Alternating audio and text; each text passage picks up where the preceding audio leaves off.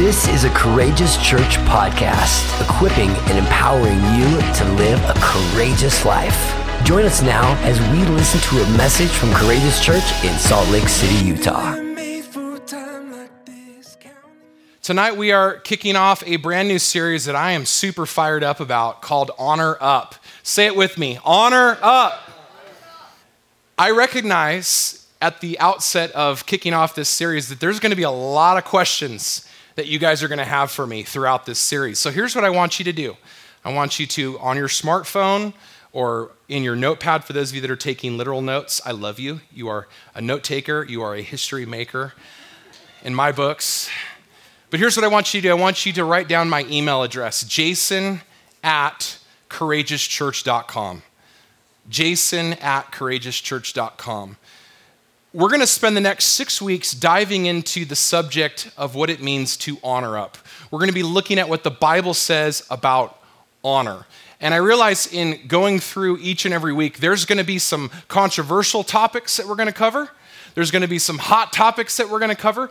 There may be even some areas where you're going to want more illumination and more information and more help from your pastor. And I would love nothing more than to have that conversation with you. But I thought at the outset of this, it would be good for you guys to have my email for those of you that don't know it so that you guys can send me your questions because we're going to get into some hot stuff. And uh, I'm excited. I, have been really looking forward to this from the moment that I sat down in January and began to pray into what this series would look like. I really felt like the Lord said, It's time for my church to return to honor. It's time for my church to grab a hold of honor.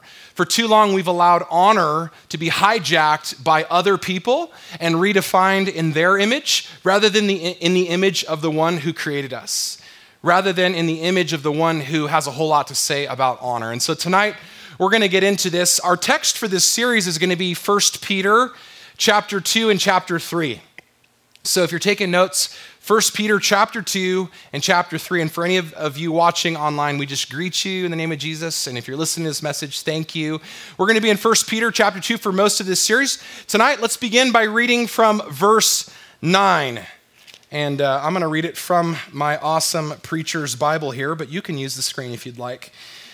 Beginning in verse 9, it says this But you are a chosen race, a royal priesthood, a holy nation, a people for God's own possession, that you may proclaim the excellencies of him who called you out of darkness into his marvelous light. Say light with me tonight. Once you were not a people, but now you are God's people. Now, pause right here with me for a moment. This letter is being written to the church. It's Peter's letter to his church. And there's a little bit of debate about when it was actually written, but it was written at a time where Christians, Jesus followers, people that have put their hope, faith, and trust in Christ, were being persecuted for their faith. Now, right now, we know that in the world there is a whole lot of craziness going on. Am I wrong? No, there's a whole lot of craziness going on. And we aren't the first generation to experience World War. We're not the first generation to experience a pandemic. We're not the first generation to experience hardship. Come on. For many of us, this is actually our first experience with war, for those of you that are in your 20s or maybe early 30s. But the world has been at war with itself and with each other long before we got on the scene. Anybody know what I'm talking about? And so, in the midst of this, almost 2,000 years ago, give or take, God's people were being greatly persecuted to the point of feeling crushed. They were feeling distraught, discouraged, frustrated, hurting, confused. Anybody ever been there before? Yeah. yeah. And so Peter, being a good shepherd, being a good pastor, is feeding his lambs in the way that Jesus told him to, and he's encouraging them to remember that God has an identity for his people in the midst of whatever they're going through, whether it be suffering, we talked a little bit about that last week, or whether it be joy and blessing and abundance. He says this You are a chosen people, you are royalty, you are holy, meaning set apart, distinct from. You are a people for my own possession, that you may proclaim my praise because I've brought you out of darkness and into light. Anybody been brought out of darkness into light? And he goes on to say, Once you were not even a people, you were scattered, and I gathered you together, and you became God's people. Say, God's people. So, the scope of this letter is for God's people. meaning that we can read it today as a letter that was written for them, but to us. Okay, so there's eternal consequence to what we're going to read tonight, and I believe some practical application for our own lives that we can apply. He goes on to say this in verse 11 Beloved, I urge you, as sojourners and exiles, to abstain from the passions of the flesh, which do what? Wage war against your soul the last couple weeks we talked about how to stand our ground in the midst of the battle and we sang a little bit about that tonight. But there is a real enemy of your soul that wants to see you fail that wants to see you retreat into a life of sin. And the bible here says that it's raging or it's being waged against you. Verse 12 therefore keep your conduct among the gentiles honorable. Say honorable. The title of this series is honor up and I believe that right now we are living in a time where the world is looking for cues as to how to walk through what we're about to walk through in the next 5 to 10, 15, 20 years. In the midst of whatever it is that we're going through, God has a message for his people, and it's this be honorable. Be honorable. Be honorable. How?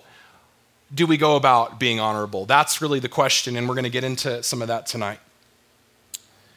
He says, Keep your conduct among the Gentiles honorable, so that when they speak against you as evildoers, that's a great word, by the way, as evildoers, they may see your what? Good deeds and glorify, glorify God on the day of visitation. Verse 13. Be subject for the Lord's sake to every human institution, whether it be to the emperor as supreme or to governors as sent by him to punish those who do evil and to praise those who do good. For this is the will of God, that by doing good, you would put to silence the ignorance of foolish people. Say, foolish people. And here we arrive at the crux of it all. Live as people who are free. How many are thankful for the freedom that comes in knowing Jesus? But then he places a condition on it. But not as those using your freedom as a cover up for evil. And then he finishes it. But living as servants of God. Verse 17 honor everyone, love the brotherhood, fear God, and honor the emperor. Honor everyone kind of sums it all up, doesn't it? He doesn't really leave anybody out when he says the word everyone. I looked in the Greek, and the meaning of the, of the word everyone in the Greek is everyone. I looked to see if there was like a little escape clause for those that I don't like, those that think differently than me, those that dress differently than me, those that have different political beliefs than me. And unfortunately, I couldn't find it because the word everyone means everyone. He goes on to say, Love the brotherhood, meaning love your brothers and your sisters in Christ. And by doing so, you will fear God. And if we would have stopped right there, I think we would all would have been okay. I think we would all have been pretty content with that. But then he adds on one more little tidbit. He says, Honor the emperor. Now, this is the one that I struggle with the most. And I think this is going to be controversial for some of you because I'm going to say a few things that might ruffle your, your feathers. And I hope so, because if all I ever say is things that you like and agree with, then I'm not being a faithful pastor and minister of God's word. The emperor in this day and age was a little man named Nero. Anybody heard of him? Emperor Nero? Now, there's debate. I'll, I'll, I'll, point this out for those that aren't familiar. There is debate as to whether or not it's actually Emperor Nero or Emperor Domitian. Okay, so most critical scholars believe it's Nero, that this letter was written at the time that Nero was reigning in Rome. But there's a few that actually think it was Emperor Domitian, that it was actually a little bit later. Here's the deal I looked up both of these guys in my uh, Wikipedia, if you will and they're both pretty horrible dudes. They would take Christians and fillet them on poles to light their orgy parties. I don't know about you guys, but none of our presidents have done that yet. Come on. I don't know about you guys, but I don't, I don't think any of us have experienced that kind of perse- persecution yet. But I can tell you that right now in the world, there are Christians living in hiding because of the impact that the governor or emperor or system of rule will have upon them for openly sharing their faith. And they face martyrdom, they face real persecution, they face hardship, they face the risk of being killed for what they believe. We are a blessed people to live in the nation that we live in.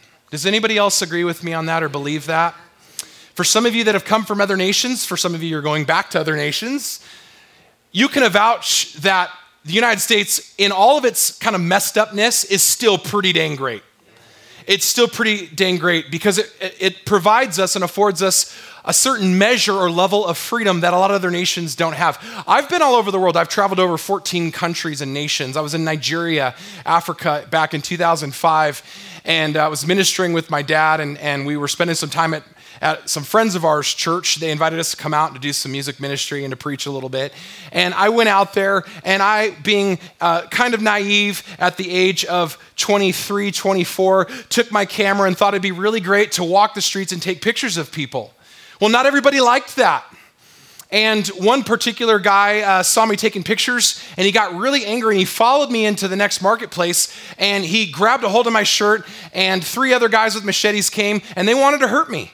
And they threw me up against a car and they said, Give us your camera or you will die. How many of you guys know if you go down to Salt Lake City right now and you take pictures around the temple, that's probably not what you're going to experience? You hope. Fortunately, our friends acted quickly and were able to get in the midst, but uh, I recognize that many of us aren't going to live in a constant state of danger or with the constant risk of being hurt or maimed or beaten or persecuted for our faith. But for the majority of most Christians in the world and back then, this was an everyday reality. Because Rome at this time was subject to a ruler, let's just say it is Nero, who was extremely evil and extremely against the work and move of God. How is it that in the midst of all of that, God the Holy Spirit could say this through Peter to the church? Has anybody ever wrestled with this just to think, like, God, how is it that I'm supposed to honor somebody that is evil or that I disagree with? Maybe it's because we've mistaken agreement for honor. God never tells us to agree with the emperor. God doesn't tell you to agree with your governor or emperor or president or whoever it is, right? Fill in the blank. But he does tell us to honor them. All throughout this series, we're going to discuss different ways that we can actually do this because I believe this is meant to have implication for us today. Some of you are like, Pastor Jason, you're crazy. You're stepping into uh, the, the ring of fire. You're going to kick the hornet's nest. Good. Good. Because hopefully, my, my heart for you as your pastor is that God would help you understand the heartbeat of honor. How, in the midst of a tyrannical society or time of persecution, he could say things like, honor everyone, especially the brotherhood, fear God, and honor your leaders, or in this case, this evil man. There must be something about honor that transcends categories, transcends personalities, transcends politics, transcends culture, transcends time, and it's a living invitation for you and I to grab a hold of. I believe that many of us are wrestling with this at this very moment. Go with me to 1 Peter chapter 3. Continuing on he says this, but even if you should suffer for righteousness' sake. I don't know about you guys, but I've had a limited amount of pain that I've had to deal with.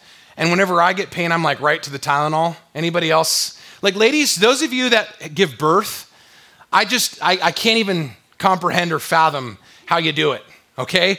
But we're talking about not just physical pain, we're talking about spiritual and emotional pain and suffering. And I think that for most of us in the room, we can all relate to that, right?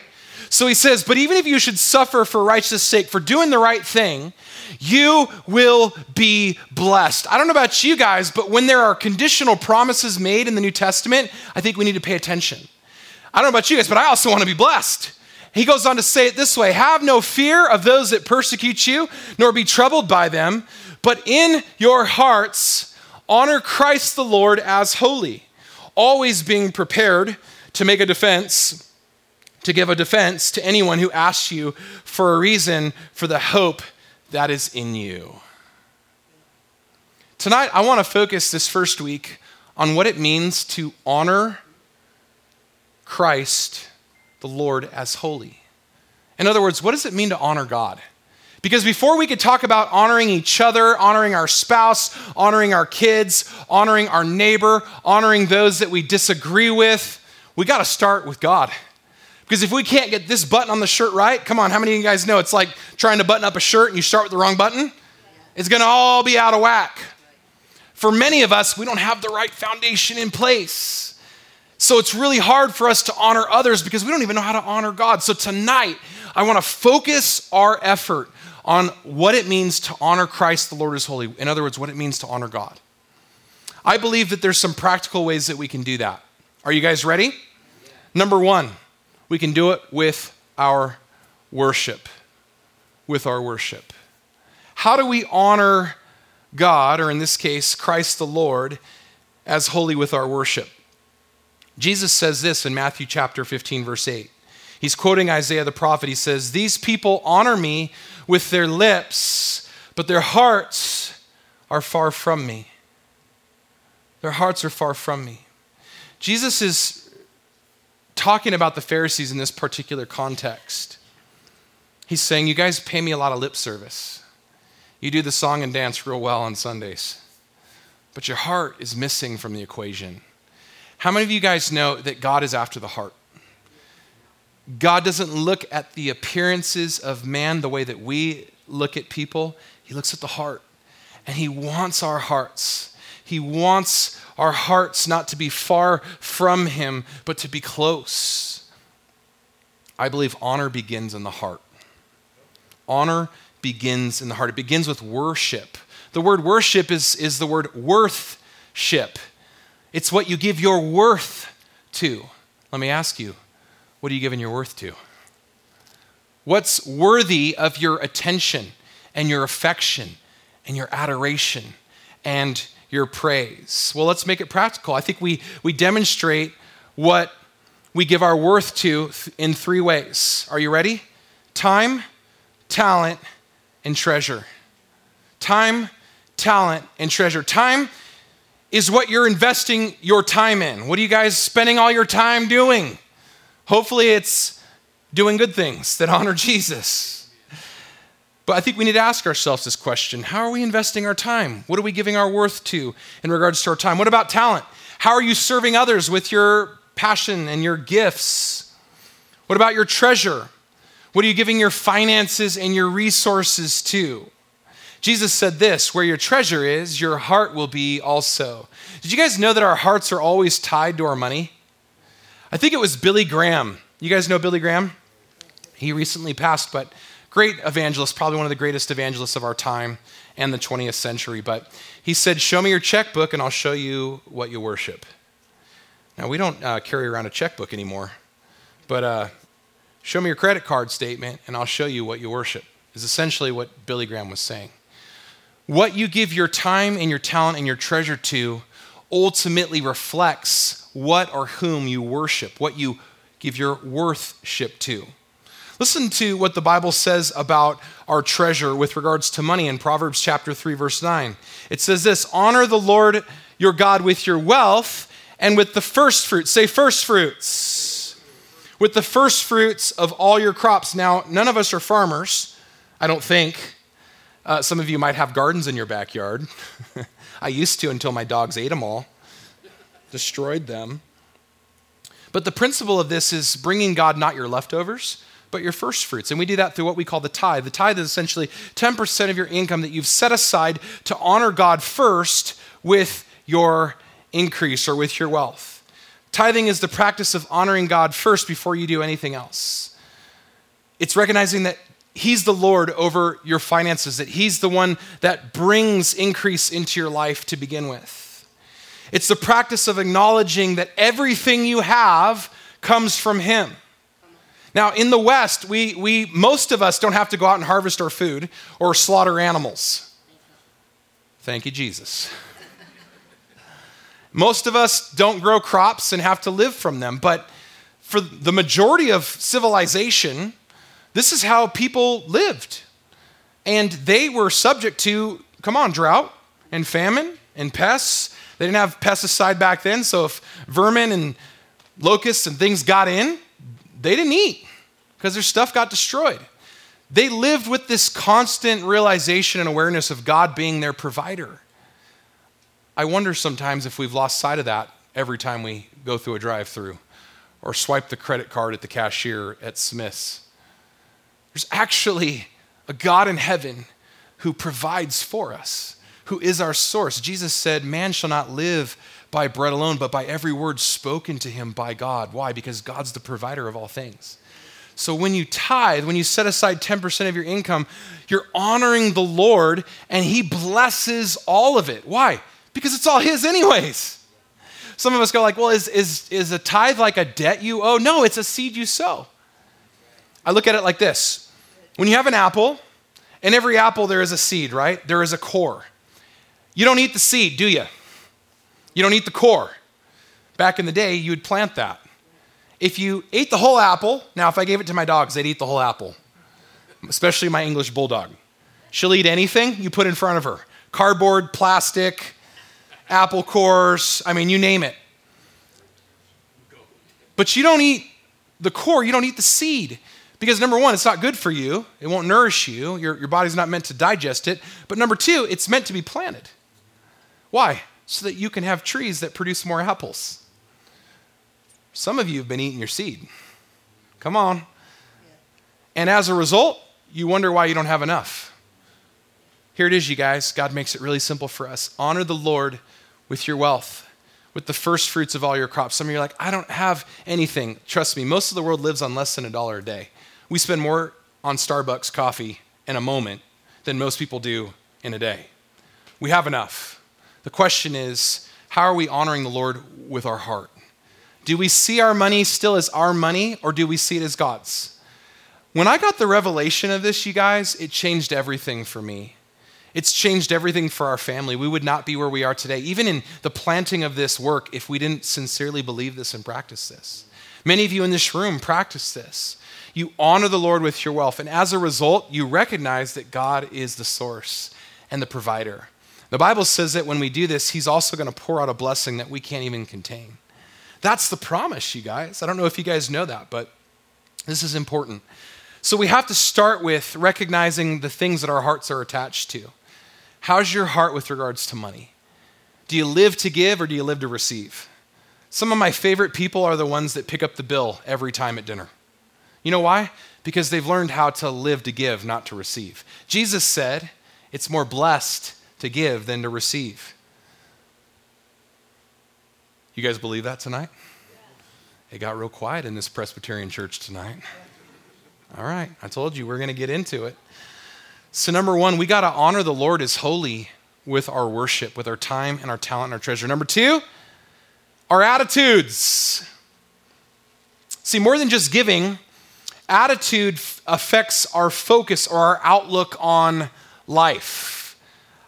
I'll say it this way your attitude is your filter. It colors, it shapes, and it influences everything that you do. When you have bad breath, you're the last to know. It's a lot like having a bad attitude. You're the last one to know it. But it affects everything, doesn't it? It shapes, it influences your relationships with other people and with God. It shapes the way that you treat people. If you have a poor attitude, you're going to treat people poorly. It shapes the way that you treat God. If you have a poor attitude, you're going to treat God poorly. This is why I believe sometimes we need to do a filter check. The other day, I took my truck into the Ford dealership to get my oil changed and my tires rotated. Any of you guys do that? And the technician, probably because he was trying to upsell me, was like, Man, we got to replace your air filter. It's really, really dirty. And I was like, Nah, I'm good. You know, I'll, I'll do it next time, right? You put it off. But in doing so, what I'm allowing to take place is I'm allowing what influences the health of my vehicle to be shaped and influenced by dirt and grime and pollution. Well, it's the same way in our lives. If we don't constantly doing a filter check and check our attitudes, we allow what the pollutants of the world and the things that have happened to us and our disappointments and frustrations, and I mean, right, we could all make a list to do what? To influence us and to pollute us. We need to have our air filters replaced.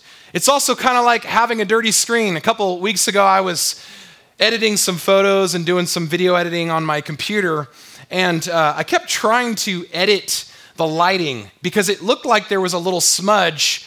And uh, so I thought, man, I got to try to figure out how to fix this. And after working really hard to fix it, I couldn't figure out what was going on. And then I realized my screen was dirty.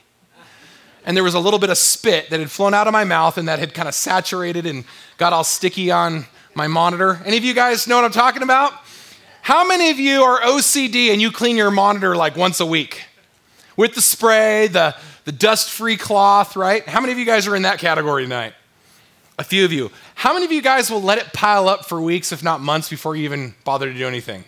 Okay, a lot more of you in that second category. It's okay, guys, it's confession time. You're in a safe place, all right? The Lord sees all, the Lord knows all. But sometimes we got to clean our screens. And I'm talking about our attitudes. We got to have our attitude checked because our attitude is our filter, but our attitude is also our guide. It affects the way that we see S E E and sees S E I Z E opportunity. For many of us, we're looking for God to do something for us that God actually expects for us to do. And as a result, we're not seizing the opportunities that God is sending our way. I think sometimes we miss out on some of the greatest opportunities to make a difference in the lives of other people because we've got a bad attitude. Because we haven't done an attitude check, or we haven't replaced our screen or filters. What do I mean by this? Do you view problems that happen to you as setbacks, or do you see them as a setup? What do I mean by that, Pastor Jason? What I mean is this oftentimes we view the things that happen to us rather than as things that should happen for us.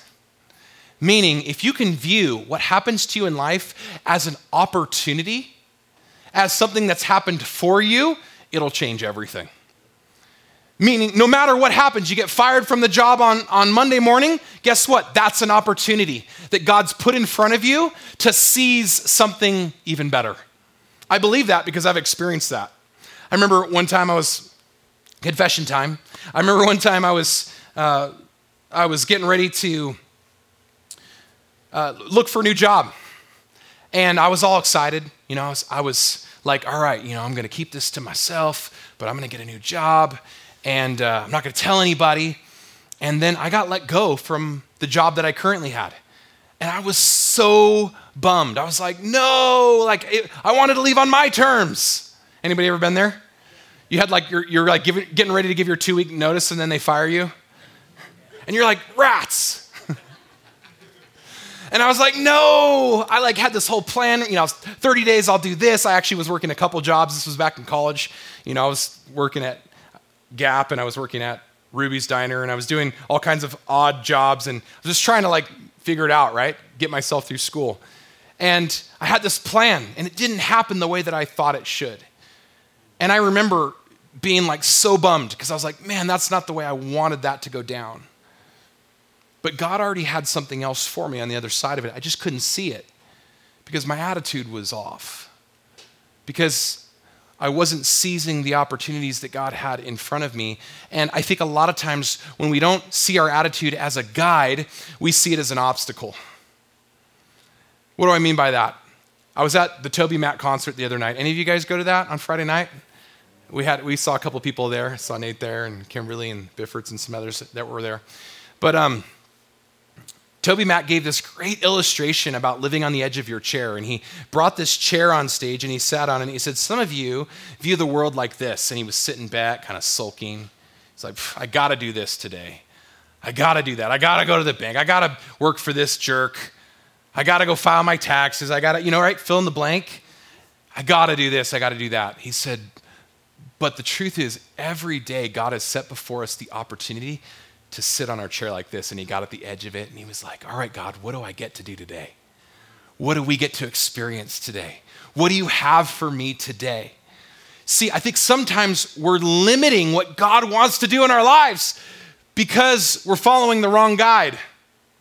And we're allowing our attitude to become a crutch when in reality it was meant to be something that empowers us to seize and grab a hold of every opportunity. So, how's your attitude? Do you find yourself sitting on the back of your chair? Got to do this today. Or do you see your life through the lens of somebody that gets to do these things? Sometimes I think we get stuck and we don't know how to get unstuck because we haven't learned yet how to change our attitude. And I believe that when we change our attitude, we'll change our altitude, meaning how high we reach in our relationship with God and with others. I believe that we can change our attitude by acknowledging these three things. Are you ready? Here they are that all of life is a gift, that we don't get to control the outcomes, and that life is not all about the temporal. What do I mean by that? When you see all of life as a gift, your response is this Thank you, God. I'm so blessed to live in Utah. I'm so blessed to get to shovel snow today. I'm so blessed that I get to pay my taxes in a free nation that affords me so many luxuries. I'm so, right? So you start to seize the opportunity to see all of life as a gift. What do I mean by that? It's all because of the grace of God. And if your filter is through the grace of God, it's not by which you, what you can merit or make happen or manufacture or try to twist God's arm. If I'm good for a week straight, God will give me what I want. Doesn't work that way, you guys. God wants to give freely, but from a relationship of love and because you're obedient. Number two, we don't control the outcomes, meaning that you can work really hard at something and it may not happen or turn out the way you want it to. Some of us are so ridden with stress and anxiety in life. I know because I'm one of them because we try so desperately to control the outcome. If I just do this, then this will happen. If I just go to school and I get my degree, then the world will be my oyster and everything will happen and I'll have two cars and a great house and right? And then reality hits. It don't work like that all the time. We don't get to control the outcome. And number 3, life is not all about the temporal. It's not just about what we're doing today, you guys. It's about eternity. And I'm wondering if I'm talking to anybody that have learned how to live for eternity, that have learned to see the bigger picture of what God is actually inviting us into. So I want to ask you this question How are you investing in eternity? How are you helping people get to know Jesus? Well, I think it starts with our attitude. Do we see our neighbor or do we see a caricature of our neighbor? A lot of times we allow social media and the lens and attitude of other people online to affect the way that we actually see people in real life. I've found that when you actually get to know people, especially those that you disagree with and that look differently than you, think differently than you, and talk differently than you, that in reality, a lot of times we share a common bond. Most people want to do right. Most people want what's best. Most people are not looking to exploit and harm and abuse. Now, there are those that are out there, right? The evil people we talked about a couple weeks ago. But most people are just trying to get by. They're just trying to figure out how to feed their family. Come on. Just trying to figure out how to pay the next bill, how to take care of rent. Some of you guys are right there right now. But if we give into caricatures, we allow the world to reshape our image of other people that we don't like, then we'll never see our neighbor as our neighbor. We'll always see them as them. That's the guy that lives across the street, and he's real grumpy and mean. That's the so and so who believes this. Pfft, they're stupid. Caricatures. Maybe it's not that simple. Maybe they've had some life experiences that are different than yours. Maybe they've had some hardships that are different than yours. Maybe the old guy across the street that's super grumpy is grumpy because he just lost his wife during Christmas. I'm just saying, we've got to learn how to see people and see them the way Jesus does. I believe that starts with our attitudes.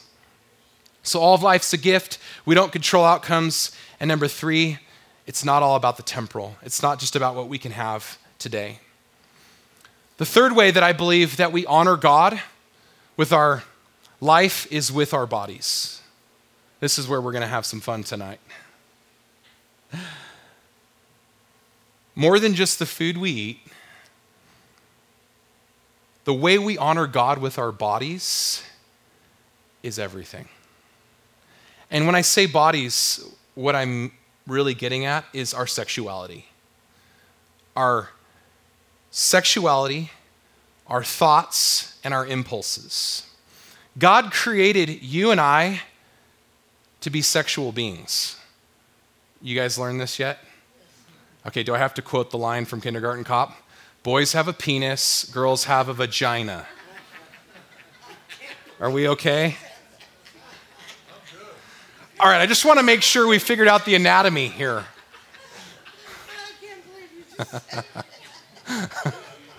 I'm going to hear about it from my wife tonight on that one. I just want to make sure that you guys know that God has created us sexually, right? Male and female. Are we on the same common ground tonight? Okay. And guess what? God's design for us sexually is what? Good. Say it again. It's what? Good. Don't get all nervous now. Come on. Gosh, I love it. God's design for us is good.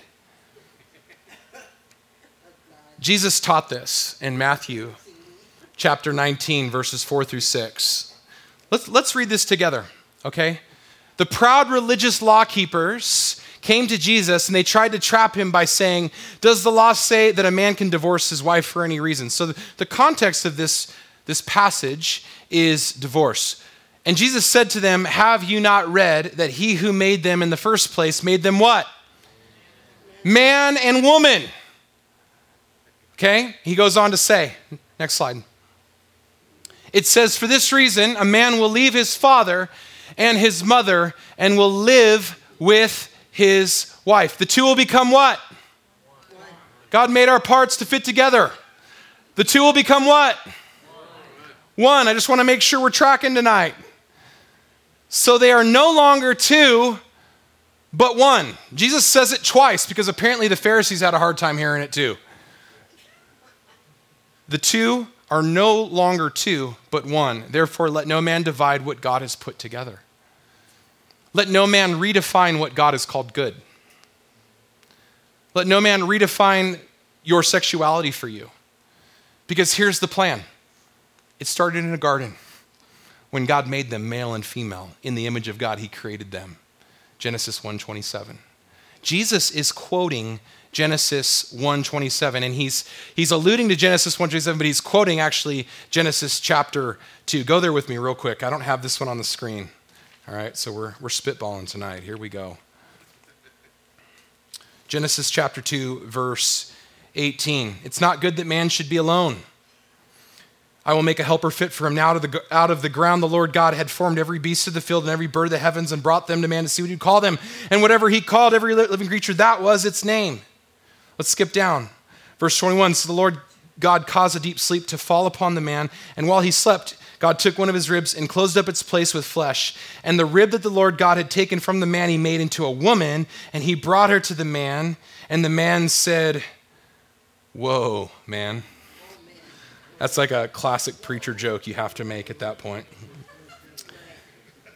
He said, This is at last he, he, he, he bursts into poetry, ladies. This is at last bone of my bone and flesh of my flesh.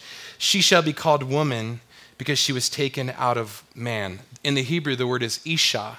She shall be called Isha because she was taken out of Ish. He actually renames himself in light of the woman. Up until that point, God referred to him as Adama, as Adam, as the man. He bursts into song, you guys, because he sees this beautiful woman that God brings to him so that what? The two could become one again. It's the most beautiful picture when it's right, when it's according to God's design. When it's outside of that, it becomes distorted, it becomes perverted and twisted, like all things in our life that are meant to be gifts. Sex is good when it's being lived out between a man and a woman, a man who leaves his father and mother and, comes together with his wife, and vice versa. Because the goal, you guys, is not just a good time. The goal isn't just physical pleasure. God created your body parts to work that way so that there would be pleasure. Hallelujah. In the words of Madea, hallelujah. Hallelujah. God's not against your, your pleasure, He's not against you feeling good. But the real purpose of it, the real purpose of it is oneness, it's unity. Here's the word intimacy. It's two becoming one. And for any of you that lived through the 90s, there were all kinds of R&B songs about two becoming one.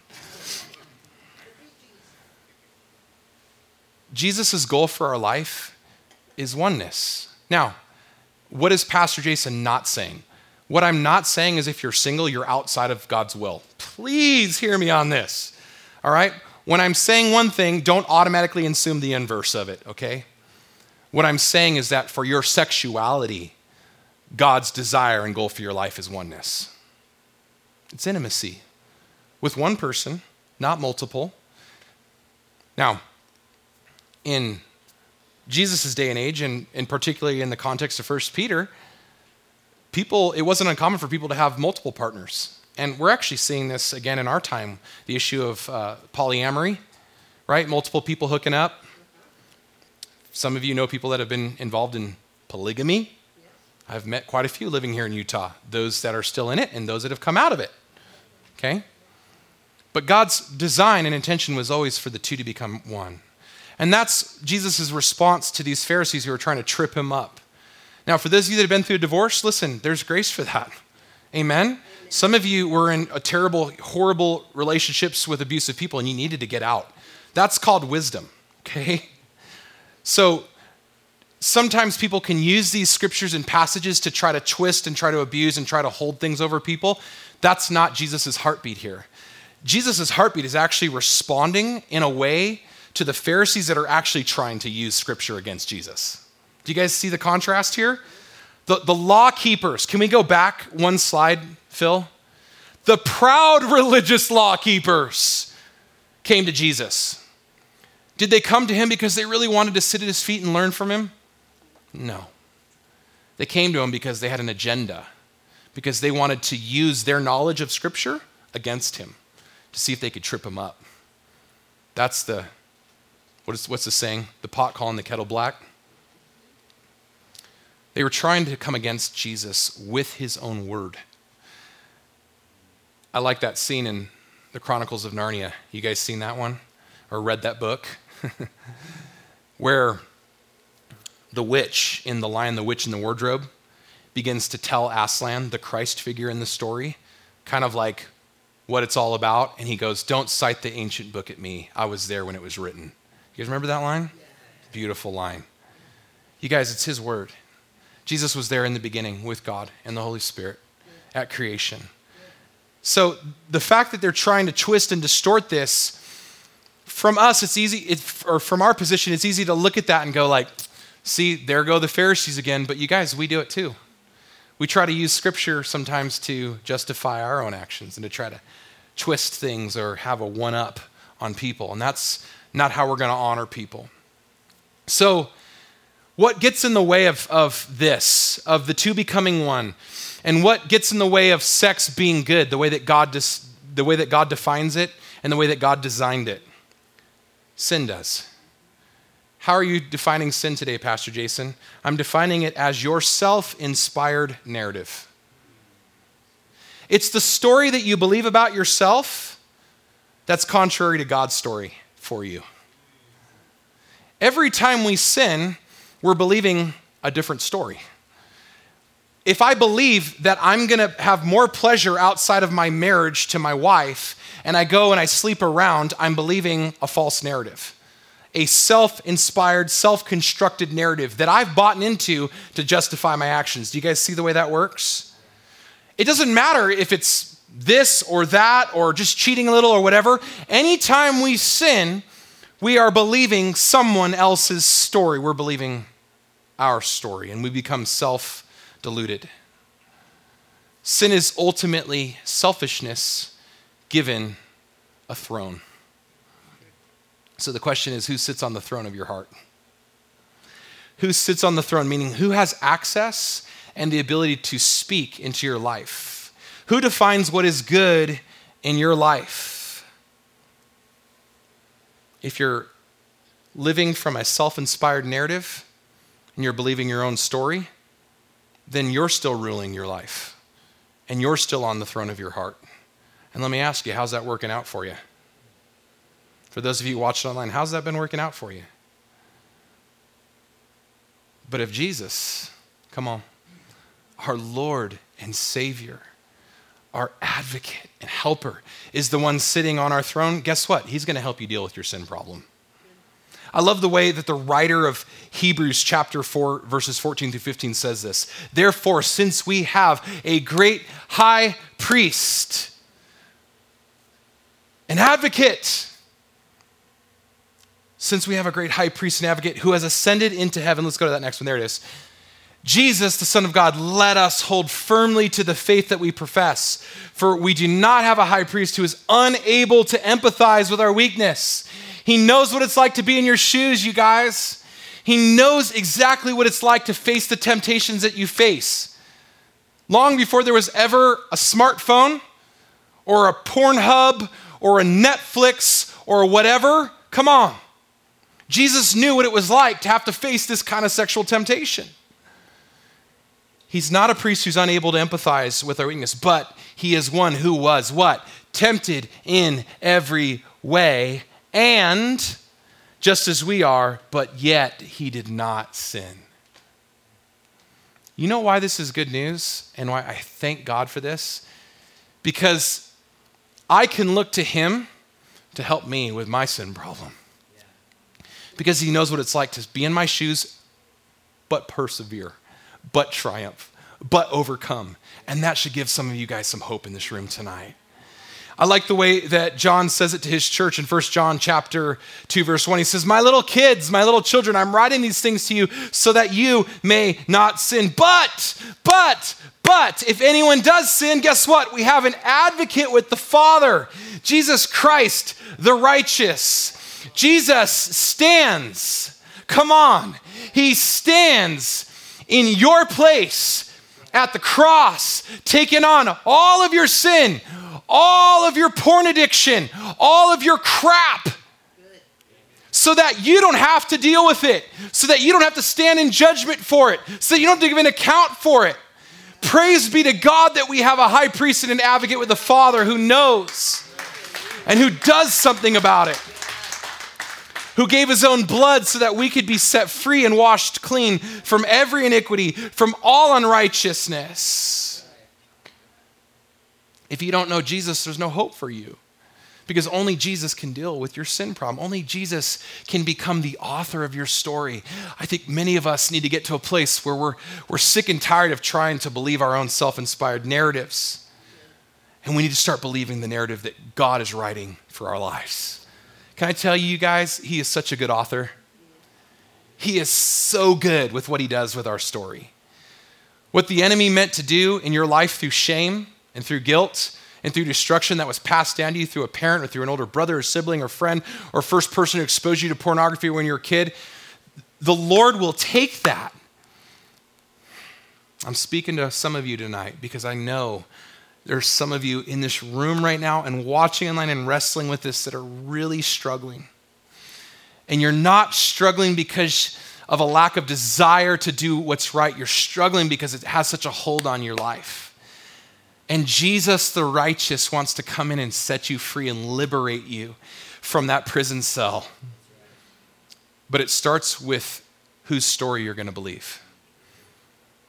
Many of us get stuck believing our own story, and we're in this cycle of shame and guilt and condemnation because we don't know how to get free from it.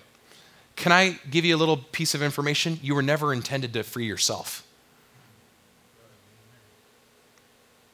You didn't save yourself, Jesus did. Jesus is the liberator. Jesus is the one who conquered sin. In fact, it goes even further than that. The Bible says that Jesus, he who knew no sin, became our sin. He who knew no curse became our curse so that we could what? Become the righteousness of God in Christ Jesus. Even on my worst day, if I believe that, that's true. Some of you are like, but how can that be?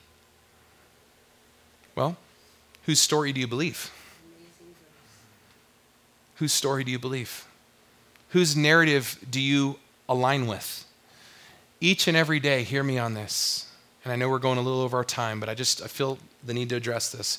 Each and every day we get up, we make agreements with what narrative or story we're going to believe. Some of you have made agreements with religion, and so you've tried to manage your sin problem. This is where you hide it and you put on a real good show, but you don't ever bring it out into the light so that Jesus can heal it. Some of you have tried to not just manage your sin, but you've tried to pretend it doesn't exist. And we're not talking about living in denial here, you guys. The truth is, God invites all of us to bring our skeletons out of the closet so that they can dance at the party. You know what I've learned about dancing? When you're really free, you don't care what people think about you anymore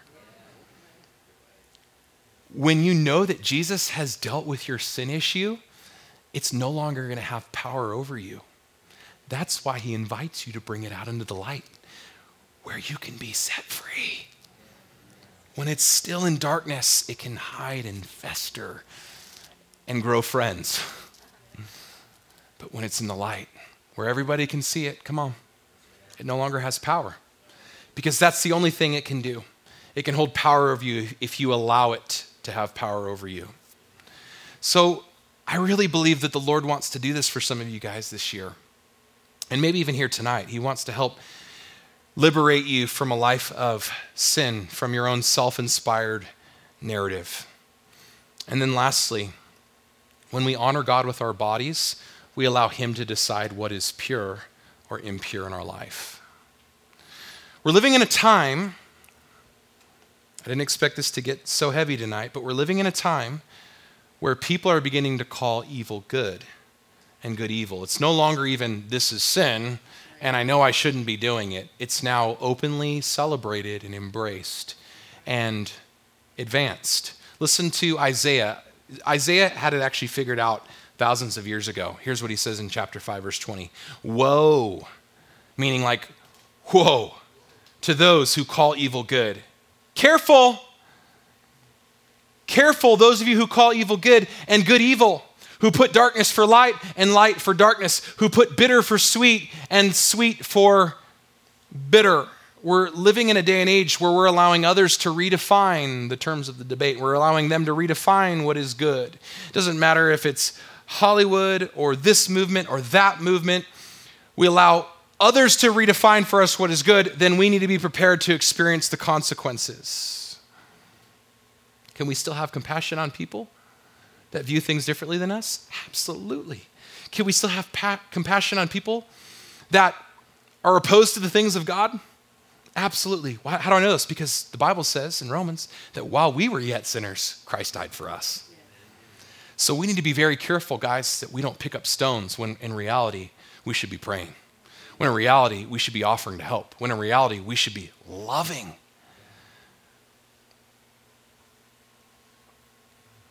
Can we still have compassion and yet remain true to our convictions? That's really what I'm saying tonight. What does the word of God say? 1 Corinthians chapter 6, verses 15 through 20. Verse 15, don't you realize that your bodies are actually parts of Christ. You guys, this is a great mystery. I don't know how this works anatomically or metaphysically or biologically or spiritual, metaphysically, uh, esoterically. I'm going to run out of superlatives here. I don't know how it all works, but I do know this is true. He says, Don't you realize that your bodies, he's talking about your physical bodies, are actually a part of Christ? Should a man take his body, which is a part of Christ, and join it to a prostitute? Never! And you don't realize that if a man joins himself to a prostitute, becomes one body with her, for the scriptures say the two are united and become what? One. Here it is again. He's quoting Jesus, you guys. But the person who is joined to the Lord is one spirit with him. Therefore, verse 18, run from sexual sin. Run from sexual sin. Don't casually walk away real slowly with a little glance over your shoulder. Hee. Run. You know what this brings to mind? It brings to mind Joseph in the Old Testament. You guys read the story? Potiphar's wife is just like throwing herself at him. And what does he do? He runs. Not power walk. He runs. He runs. Why? Because no other sin I thought all sin was the same. No other sin so clearly affects the body as this one does. Are you telling me that there's actually certain kinds of sins that affect us more than others? That's not what I'm telling you. It's what 1 Corinthians is saying. It's what the Holy Spirit is saying through Paul. For sexuality or sexual immorality is a sin against your own body. Don't you realize? He's speaking to the church, you guys. First Corinthians, the church at Corinth needs to hear this. We need to hear this. Don't you realize that your body is the temple of the Holy Spirit who lives in you and was given to you by God? Therefore, you don't belong to yourself, Christian. You don't belong to yourself, American. You don't belong to yourself, Utah.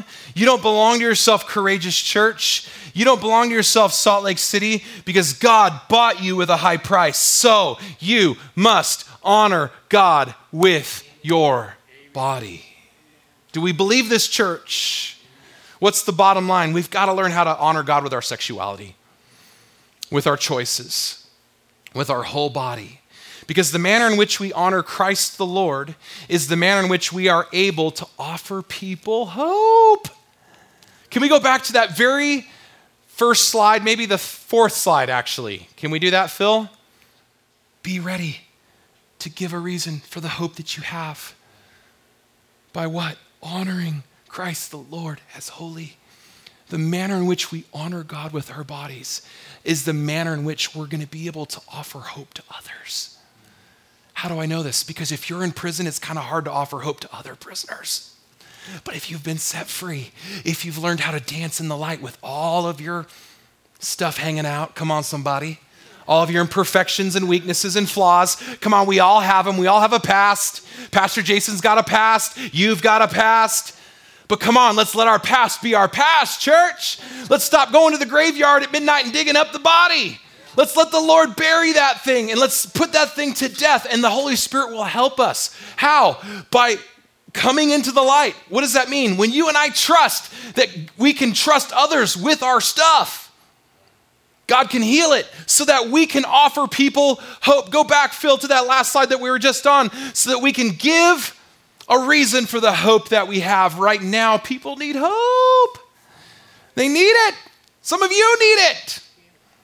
But it starts with honor. Honor Christ the Lord as holy.